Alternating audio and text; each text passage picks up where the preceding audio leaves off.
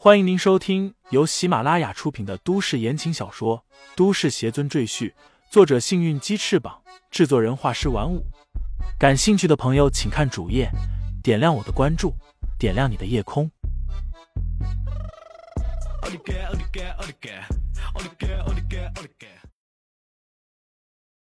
第二百六十一章：上古仙术下。年轻人早已躲进了白玉中。李承前控制的灵气罩在天崩地裂的迷宫之内，向天空飞去。只见原本黑暗无比的天空，仿佛裂开了一道口子，阳光从外面照射进来。李承前就向着那光亮处急速飞翔而去。眼前陡然间出现一片光明，李承前知道自己已经从空间宝塔里逃了出来。他的身体渐渐恢复原状，落在地上。李承前打量四周，发现自己身处在一个类似于仓库的房间里。仓库内有很多大铁箱子，上面还挂着铁锁。李承前回头看去，只见那座宝塔已经化为一堆碎片，算是彻底毁坏了。年轻人从白玉里冒出头来，看着自己最得意的作品变成一堆废品，年轻人露出悲痛的神色，喃喃道。这是我送给他的礼物，也是我用毕生心血做出来的最得意的作品，就这么毁于一旦。唉，说罢，他重重的叹了口气。李承前道：“我已经按照承诺把你带出来了，现在，你希望我把你栖身的白玉放在何处？”年轻人想了想，说道：“我也没有地方可去，还是倒由你来安排吧。”李承前点点头，将白玉重新收起。他看向旁边一个个大铁箱子，挥手间将铁锁打碎。打开箱子后，李承前眼睛顿时一亮，只见里面整整齐齐摆放着十几种药草。李承前知道这些药草都是珍稀品种，虽然是晒干了的，但功效还是一样，用来炼丹非常合适。李承前自然不会错过这些好东西。他一股脑的将这些草药全都收入自己的乾坤袋里。他并不知道，这些药草是赵志平用了上千年时间，辛辛苦苦一点一点收集来的。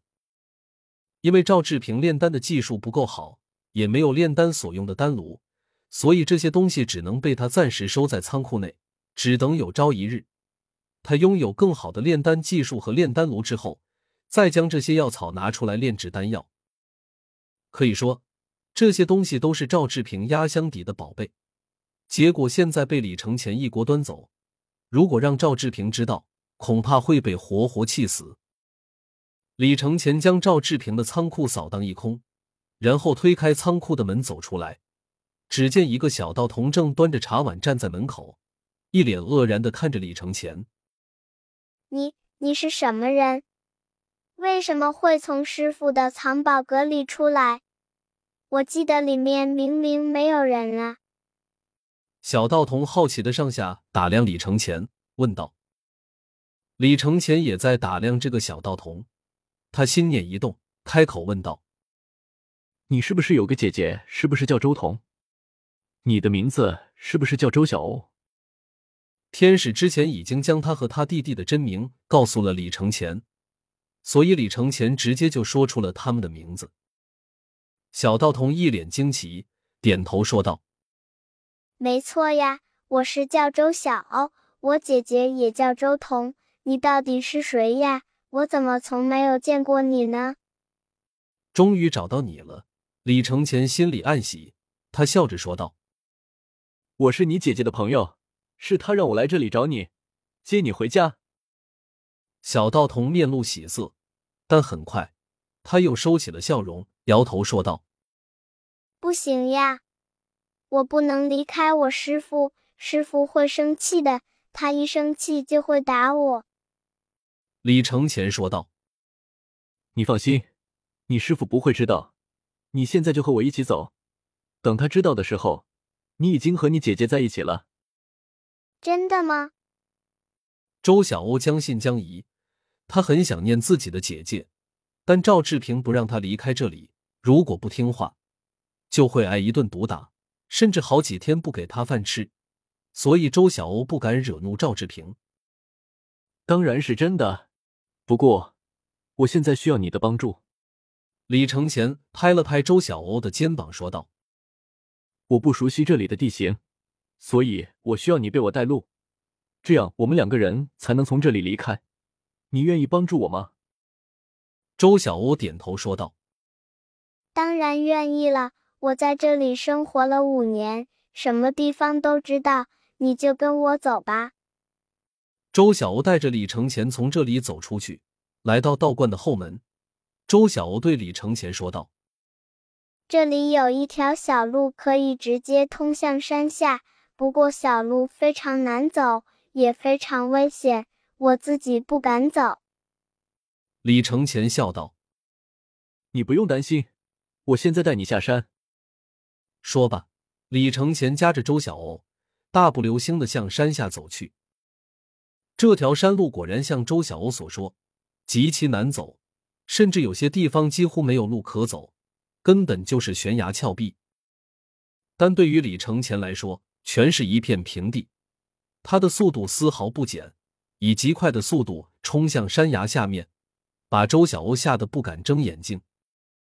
直到李承前走到山下，周小欧才肯睁开眼睛。他看了看四周，发现已经到了平地，他几乎不敢相信自己的眼睛。一脸惊喜的看向李承前，说道：“大哥哥，你好厉害呀！那么危险的路都走得那么稳，简直和我师傅一样厉害。”我可比你师傅厉害多了。”李承前微微笑道。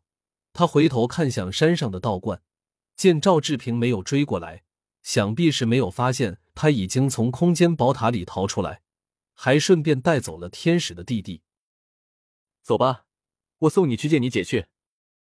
李承前拍了拍周小欧的肩膀，领着他顺着山路向附近的小城镇走去。来到小城镇，李承前又带着周小欧坐上返回辽州的火车。他给周小欧买了很多吃的，周小欧吃的狼吞虎咽，十分开心。他已经很久没有吃过这么好的食物了。赵志平每次只给他简单的食物，保证他饿不死。